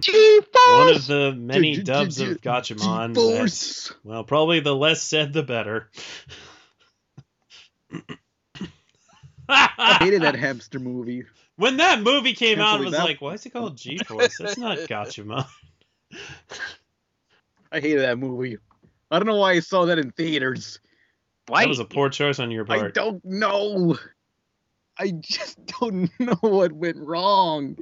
Why did I see G-Force that hamster movie in theaters? Okay, there's two G-Forces. The the G-Force, the Gatchaman, eh, which are like these Power Ranger looking guys, and they look like birds. And then there's the G-Force movie Guinea by pigs. Disney, which is the, like these the stupid live action guinea pig movie where there's there If it was a spies. hamster, it'd be called But hey, oh yeah, that reminds me. I should talk about So maybe that wouldn't have flied. But uh, you know, Imagi, the guys who made the teen the Yeah. Ninja Turtles 2007 movie. Yeah. Yeah, Oh, they you- were gonna they were gonna make a G4 Oh, CGI movie, and it looked really, really cool. There's a, there's two trailers out there if you look And hard. enough. sadly, They, It looked- they never came to be. It looked cool, but Speaking of things I that I never came to be, believe it or not, there was a 26 episode series based on the 80s arcade game Centipede that was announced for Toonami, but it never happened. I know. what? It's weird, huh? What? Next, Missile Command. I mean, it's the not that outlandish. Lots of video games got cartoons, but Centipede. Huh. Uh, per- I mean, well, no, actually, What there's is a there? lot I going mean, on in like, Centipede. You just don't really how? notice it because it's a very simple game. Yeah, I. The did lore not- of This is the first time is- I've heard about this. kind of disturbing, actually. if I recall correctly, I might be thinking of a different game of a similar style. Oh. Next That time on Toonami, Marble Snake Madness. rattle and roll. That reminds me, in the GameCube, you know the game, uh, what's called? Uh, What's the one with the aliens that are shooting? Oh yeah, Space Invaders. You know Space Invaders? Yeah. Okay, so I remember in the GameCube they had this game called Space Raiders, which is like the super grim, dark, realistic version of Space Invaders. it has such like the opening cutscene is this super morbid intro where humanity's wipe out and people's friends are being killed in front of them. It's like it's so like wow, this is depressing, but the game is just Space Invaders in 3D. It looks. It, I don't Because they got to why make everything hardcore. Thankfully, that one Mega Man game never happened. Oh, the Bomberman game. Oh, Oh, but there was also Bomberman. Yeah, Uh, Bomberman Act Zero. Oh, that was so stupid. It was like it was like they took the happy, friendly Bomberman and gave him like this Halo suit with chains, and he looks like he's from. He was drawn by Todd McFarlane, and he's in the post-apocalyptic future Yeah. and blowing things up. What a d- uh, disaster! So as we continue on in 2000, there was a huge show that came to Toonami around March. A little show called Gundam Wing. Ah, that was the show that I made sure to rush home Oh, every day to see. That was that was just mind blowing the first time I saw it. I was always home and plenty of time to watch it, and I was always raving about it the next day. I was like, "Wow, I've never seen a show with so many explosions."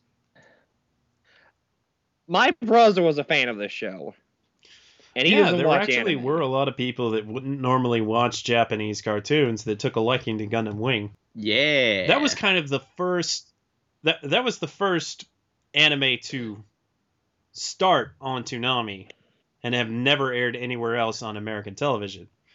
And it was also the first Bandai show Right. to air on American television. Starting that relationship between Cartoon Network and Bandai that would last many years. Thank you, Gundam Wing, for being successful. Because if you weren't, well, Toonami would have looked a lot different, I think. This was the first time the U.S. saw Gundam Wing. Doozy bots. You know what we could have had? Doozy bots. Oh yeah, oh yeah. So Doozy Bots was this like American remake to Gundam, and it was and they it kind of looks you like know what's SC so Gundam horrible? with those designs. The gun tank yeah, was the yeah. kid in the wheelchair. Oh, Oh, God. okay. Let's Just go. What is with these? Okay, it's really weird because like this this had a kid in a wheelchair, and also the Sailor Moon U.S. remake that never happened, but there's a trailer out had a girl in a wheelchair. Like, It's showing diversity, Like- Pan. like I don't know. I don't blame okay, the Burger I, I King want Kids diversity, Club. but oh uh, yeah, the Burger King Kids Club. That I, I hate. Well, what I hate about that, it could have been nice, but they named the kid in the wheelchair. Ah. They named him Wheels. Oh, Name a character. How about name a character Black? they did. Just do that. It's called G Gundam. Make a character Yes. called Mexican. Just do it. They Name did that in G Gundam. Tequila. Oh. Yeah, they did. Yeah, he had a giant sombrero and everything. Ah. So along with Gundam Wing, we got the weekday midnight run and Gundam Wing Uncut, which was yet another milestone for Toonami and Cartoon Network in general. Pretty wild. I only got to see Gundam Wing Uncut one time when I was on a family trip, and we were in uh, we were in Hawaii, and Cartoon Network was six hours ahead. So around 6 p.m. I could watch Gundam Wing Uncut. Alas, didn't really get to see much of it other than that. My first exposure to Gundam Wing uh, Uncut was actually through VHS tapes. I got a now I got a Target gift card way for Christmas one year, way before there was even a Target in my area. So I had to go online to redeem them. I went absolutely ballistic when they found out when I found out they had uh, Gundam Wing on VHS there, and so I bought two of them, and I still have them. Yeah, back then those VHS tapes had like two episodes on there. I think they had two. Yeah. What a horrible time yeah, people to be complain alive. about stuff like uh, four episodes for seventy dollars. Well, we used to have something fairly comparable in the VHS days. I remember Yeah, Talking because I, I, I was looking through old Nintendo Power magazines and I found an advertisement for Trigun, and I saw like two episodes dubbed is Thirty dollars. twenty. No, I think it was thirty dollars, and Yeah. sub was even more expensive. How ridiculous is that? And apparently, people did buy those. Not a whole lot, but a little bit. Because they, Someone Yeah. bought them. I get, Although now you just go to Goodwill and just find some Yeah. VHS tapes of animes you Ah, never heard of. 90s anime. Such a such a pile of stuff. Not long after Gundam Wing premiered and the Midnight Run moved to weekdays, we got the full cycle 24 hours of Toonami. The ride never ends. It was truly a Yeah, magical that was experience. awesome. And I did not Must have have been grounded Toonami. that day. I had Probably. only Nickelodeon. That was our generation's Woodstock. Yeah. No, the Knights had their own Woodstock and it was horrible. But this is 2000. Isn't oh it, though? Oh, no, that's even That worse. actually kicked off the block to come the following week, the Rising Sun on Saturday mornings, where they played the Garlic Jr. episodes of Dragon Ball Z, along with reruns of other shows. Yeah. Good promos for the Rising Sun. Yeah. Yeah, Good name. the Midnight Run, the Rising Sun, it rhymed. they were really good at naming things back then with Toonami. And I believe the Rising Sun is also when they first started playing Batman the Animated Series on Toonami. You know, it, it just kind of seemed like an afterthought with Batman on Toonami for the longest time, and that's really a shame because obviously Batman the MMA Animated Series is one of the greatest action cartoons, if not the greatest action cartoon ever made. Not long uh, after the Rising Sun began, Toonami finally got the Cloverway dub of Sailor Moon S. And much like with Dragon Ball Z, it was a different cast done at a different studio, which was awkward to say the least. but it did allow them to show uh, more of the kinds of things that the deked up would have cut out. and also uh cousins.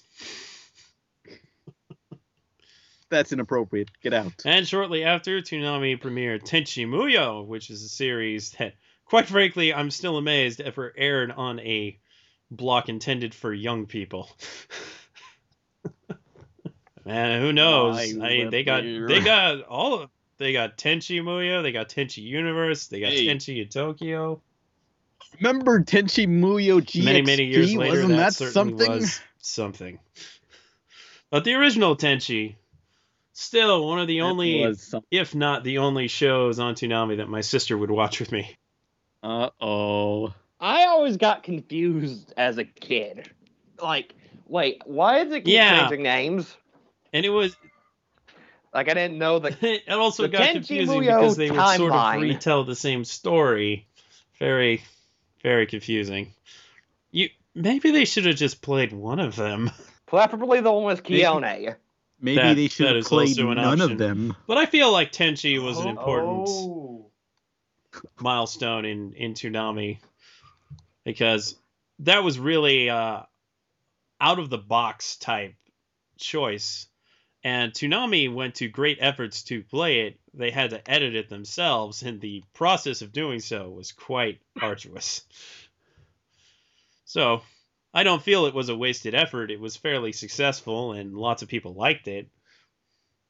Kind of a questionable choice for uh, Toonami, but There was that one. Speaking of questionable, inappropriate choices, there was that one time where they played Evangelion, the first two Yeah. episodes of Giant Robot Week.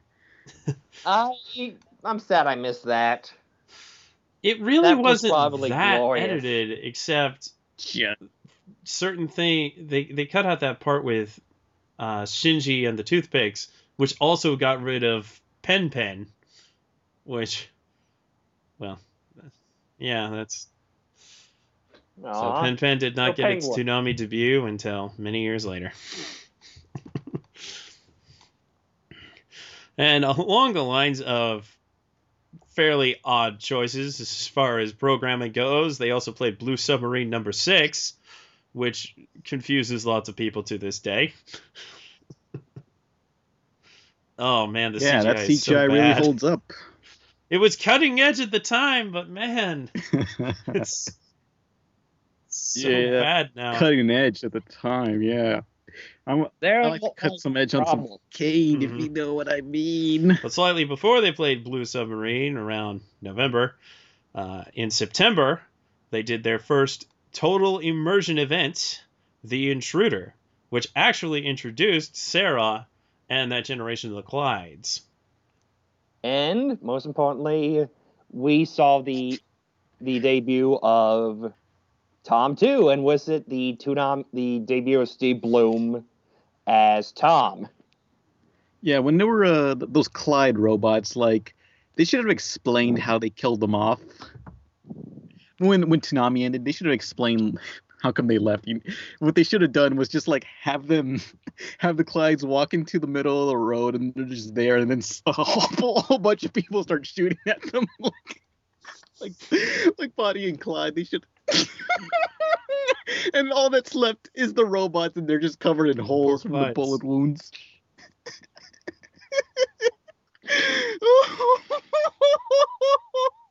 I have to go now. My planet needs me. Okay. Okay. okay, I'm done. Okay. Yeah. Well, yeah, they should have killed those robots with That would've like been Bonnie something. and Clyde style. That's how they should have killed off Tom. He shouldn't have flown into the sunset. He should have just like I don't know, went into a blender. What? What if Tom- what if instead of flying off, Tom was like, dude, dude, dude, oh, uh, it didn't work. Ah! I have to go now. My planet needs me. Pew, whoop. Da, da, da, da. He needs to fly into the sun and just melt. Like you see his face just like decomposing and just like melting what off, and it's just the that's what he gets skeleton, and then that melts face. off too. That was Just a a, few idea. more things in 2000. The um, notable premiere of Gundam Wing Endless Waltz, which got uh, Toonami back to playing movies. And uh, it has achieved a certain record in uh, viewership for Cartoon Network that I do believe is still not entirely broken. Like it, it slided down. I think it's like fifth now, fifth most watched thing ever onto on a Cartoon Network in history. that's still saying something because like endless waltz that was a freaking event like if you thought they had other events on Toonami no that paled at the time in comparison to endless waltz I I would say the intruder was probably a bigger deal at the time, but right but i'm just okay, talking yeah. in terms of traditional definitely programming Gundam Wing Endless you know Waltz was very hyped, and it paid off. And to close out the year, Toonami added Superman the animated series, and they actually treated that one well, which I think is very nice because not nearly enough people appreciate Superman the animated series as they should. Well, while this may may, may or may not be the biggest year of Toonami, at least up until that point. Well, you know, overall, it, it was definitely one of the bigger years of Toonami. And this was a year when they did a lot of bold things. They added the Midnight Run, they did the full cycle, they expanded to the Rising Sun. All all kind of it, it kind of felt like Toonami was sort of taking over Cartoon Network. Yeah, pretty It much was. action shows were on top at the time, and everyone was trying to make shows that looked like anime but weren't anime, like Totally Spies and Teen Yeah. Titans. And that all kind of came out of that very successful year of Toonami, though I don't think it was necessarily the peak of the ratings. I think that came in 2001. But we will discuss 2001 next time. And by the way, I keep asking people to send us their thoughts on Toonami in those years, and nothing, nothing. There are, I, you know what? I'm feeling old because there are a lot of people in there that are actually younger than me by a significant amount. I consider my age to be within three years of where I am. So I consider people uh, in the ages of 23 to 29 my age. There's a lot of people younger than that. And it's like, Yeah, wow. we'll probably get Am more I that old response when we already? get to the later 2000s, which will actually come very quickly. Hmm. We'll slow down At this a rate, yes. soon. But as we do not have any talkbacks or regarding uh, those years of Toonami, anybody else want to share some general thoughts on those particular years of Toonami for them? You know, this was kind of the year where Toonami became more, uh, started to expand. It wasn't just, you know, a place to dump re- reruns. Sorry, Don. Um, this is where you started to see Toonami form its own identity, the identity that we, Yes. you know, kind of lived vicariously. I vicariously. agree. Big step towards that was the introduction of Tom and the Absolution. Help divorces it from the ties Mhm. to Space Ghost Coast to Coast. Now, as I've mentioned before, 99 was around the time I got Cartoon Network. So, this is really when I when I started watching Toonami and it was just amazing to me. Had to come home and watch Toonami. It was freaking sweet, awesome action cartoons every day of the week, every weekday anyway. And then the Midnight Run, which I rarely got to see, but did enjoy seeing when I could. Fantastic shows, new episodes of DBZ, new episodes of Sailor Moon, Gundam Wing, Tenchi, all of that stuff. I didn't really see a whole lot of Superman when it was on Kids WB. I saw the premiere and then I saw certain episodes beyond that point. But Toonami was definitely when I got the chance to see all the episodes and get to see how the the overlaying story arc works for that show. Just a really fantastic couple of years of Toonami, I'd have to say. All right. Hmm. Well, before we get out of here, we got a little bit of listener mail regarding our topics last week. So we'll get into that. VL731 says Sengoku Basara is an interesting show that is action packed, but the middle is slow as hell. I wouldn't quite say that it is that slow, but there definitely are some slow points. Responding to Don East's comment, same guy, about uh, the amount of action in Durarara episodes. So Durarara had about as much action per episode as Sword Art Online.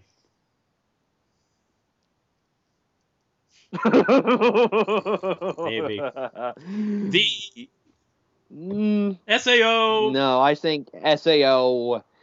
I'm gonna throw it a bone. it had at least one the fight scene for the episode. majority of episodes. I'm throwing it a bone. I, See, I can say It nice things fighting. about that show.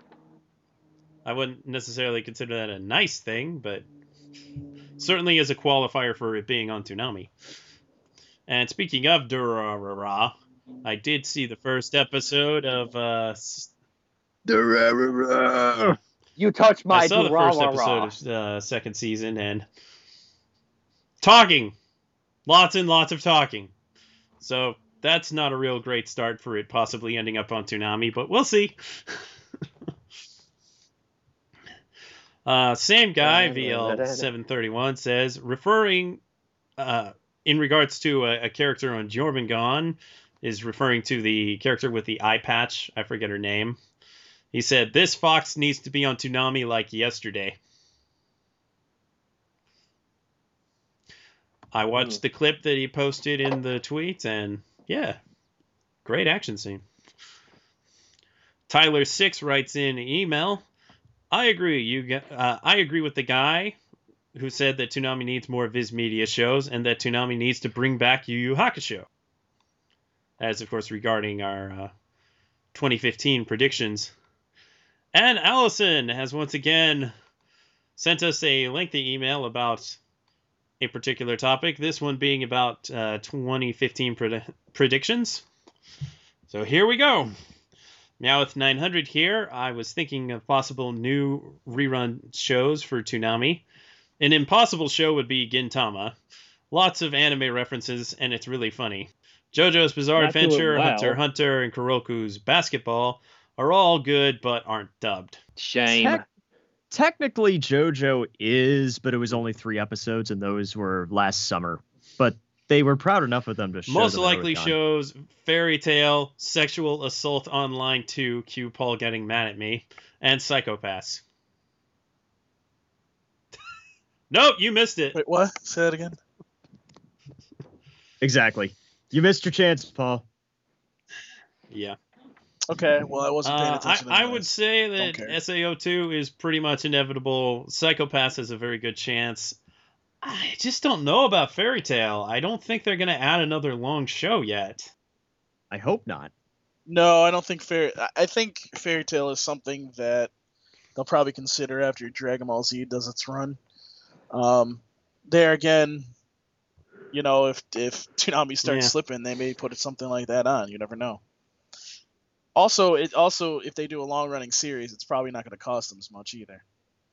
But also remember what J- also remember what Jason Hmm. said. Viewers like familiarity, so they don't want to be changing the schedule around all the time. Okay, more possible shows from Allison.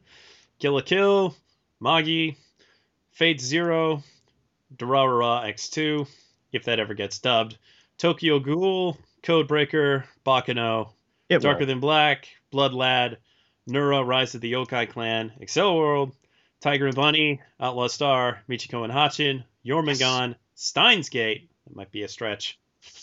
Is this a zombie? I think Nah. that could work. The Devil is a part timer, also think that could work. Those last three would be interesting, as I heard they sold well. Also, Akame ga Kill and Space Brothers and Log Horizon would be cool additions, but those are Sentai film works, so I doubt that will ever happen. I call it kill it. Never mind. Shows you'd like to see brought never back Casshern Sins, Soul Eater, Samurai 7, Eureka 7, Durarara, Rurouni Kenshin, and all the episodes of OG Naruto and Inuyasha. Uh, in, Inuyasha and Yeah. Naruto is probably not going to happen. I can tell you that. I right just don't now. feel like they need to Um, retread old ground. Yeah, I, I think As Eureka much as the 7 Narutards would have you say they have to.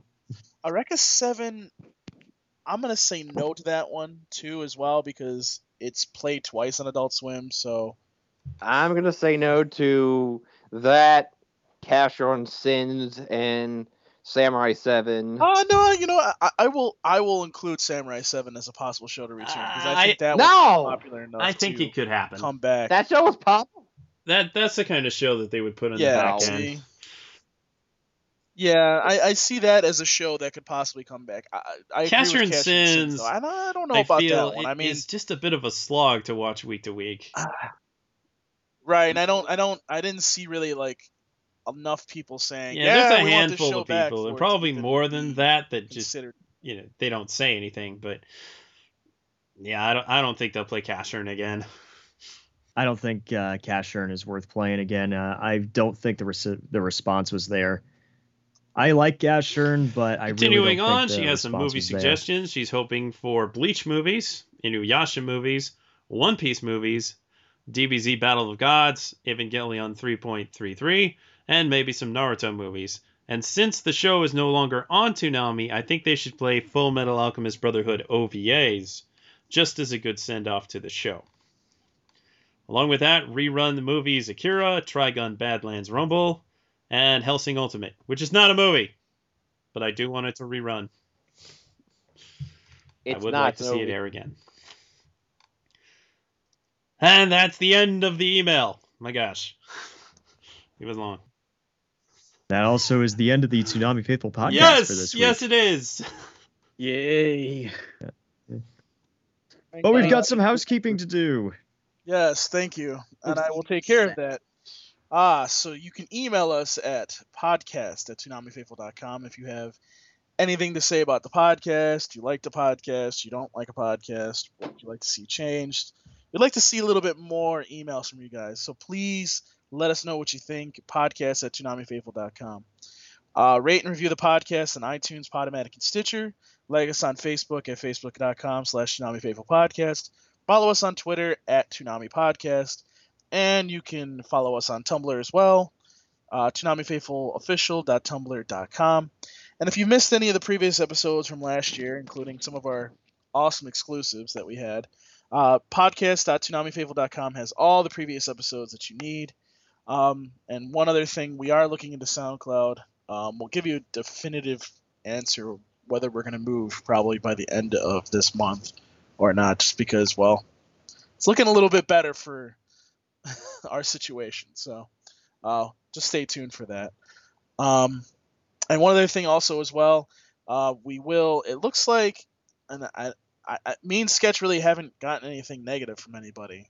I mean, uh, maybe like two people, like you had said, Sketch, but I think we're gonna go forward with the Indiegogo. Um, it should be out by the time this podcast comes out. Um, please help us out as much as possible. We're not going to sit here and beg you. We're not going to sit here and ask you week to week. It's going to be there. It's going to show up once a week on our Twitter feeds and our Facebook feeds. Try to help us out as much as possible. And we have a lot of great things for you guys when you contribute. So please help us out if you can. So let's get out of here. But first, And you can follow me by going on YouTube and looking up Rebel Taxi or going to my personal blog. That's where I typically go to my Tumblr, my personal Tumblr, pen dash pizza.tumblr.com. That's where I am, so you can follow me there and watch my videos on YouTube. Just look up Either Rebel he's Taxi. familiar with how we do Yeah. things, or he jumped the gun. Twitter, fa- Some, well, yeah, he, he knew he knew I was going to go to him anyways. But I I don't. know what's going I on. will. Everybody gets one. And because you're Rebel Taxi, I will allow this one. Yeah. Anyways, do you have a Twitter or Facebook as well, or Yeah, um, all, all that info should be in the description of my videos, all my Twitters and Tumblrs or Facebook things, but I mostly hang out on Tumblr. and what was that again? pen pizza.tumblr.com where I complain about cartoons and get mad at people. Our oh, we still have- audience would love your stuff. You're awesome. I had fun. Yes. Uh, Don, Senor Don East, where can they find you? Uh, that would be the real Don East on Twitter. T H E R E A L D O N E A S T. It's like, just remember the real Ghostbusters? It's like that. I am the real Don East. I am the genuine article. If I recall from the real Ghostbusters, there was an original Ghostbusters TV show, and then the frickin' Ghostbusters, the 80s Ga- Ghostbusters came in and to- stole their name and made them s- called themselves the real so what you're Ghostbusters. saying it was a is bunch of identity somewhere theft, there's basically. a Filmation presents Don East. Yeah, This is a really the same stock footage every day. Ghostbusters ruin everything. Not the real Ghostbusters. And Jim. You can find me as usual at Zero Alucard 27 on both Twitter and on Xbox Live. And if you want to smash with me on Super Smash Brothers for Wii U, which I will be playing again eventually, that would be Rin Oku 95. R A N R I N O K U 95. The best way to get in contact with me is to follow me on Twitter at Sketch1984. You can also follow my Tumblr and ask me questions at sketch1984.tumblr.com. And you can also ask me questions on ask.fm backslash sketch1984. If you have any comments or suggestions for the podcast, you can direct those to sketch at toonamifaithful.com. And Paul. Okay, you can find me on Twitter. It's at Paul Pascrillo. Uh, my last name is spelled P E S C R I L O. You can also find me on ask.fm. It's ask.fm slash Paul Pascrillo. Please ask me questions. Please do not troll me because from now on, since there's seems to be some little troll that's trolling me, I will not be answering those kinds of questions. So don't ask me the same question 50 times or try to be a, a dickhead because I probably won't answer your question. And now I have an Instagram because, well, my girlfriend decided she wanted to get an Instagram, so I guess I have to have my own personal one to get tagged in. So, uh, Instagram.com slash Paul Pascrillo. You can see pictures of probably mostly just my personal life. It's nothing Toonami related or anything will be there, but if you guys want to see some behind the scenes. stuff and what I'm doing in Rochester. Exactly. So, that's basically it. Um, again, guys, uh, thank you for listening every single week. We do appreciate you guys listening. Um, and if you, again, if you haven't seen, listened to any of the previous episodes that we put out, especially the top 10 that we just did, podcast.toonamifaithful.com. We have those out. Please take a listen. And, you know, let us know what you think. And do give us some more Toonami talk back because I feel like you guys aren't. And really it's not because I'm forgetting to back lately, post so. the thing, because Uh, I have posted the thing and people don't respond. Right. So, but that's it for this week. Wait, wait, Paul. Thank you for listening to the Toonami Faithful podcast. I'd like to thank But that's it. Pan Pizza for joining us this week. Yes. It me. Oh, Pan, you're such a card. But anyways, that's it for this week's Toonami Faithful podcast. We're out of here. Peace. We're out. Deuces. Peace. Only the black guy can say deuces. But I am a black guy. That deuce That's didn't exactly- sound very black to me. I'm not Southern. Ooh, true. but at least you're not named Wheels. Ah.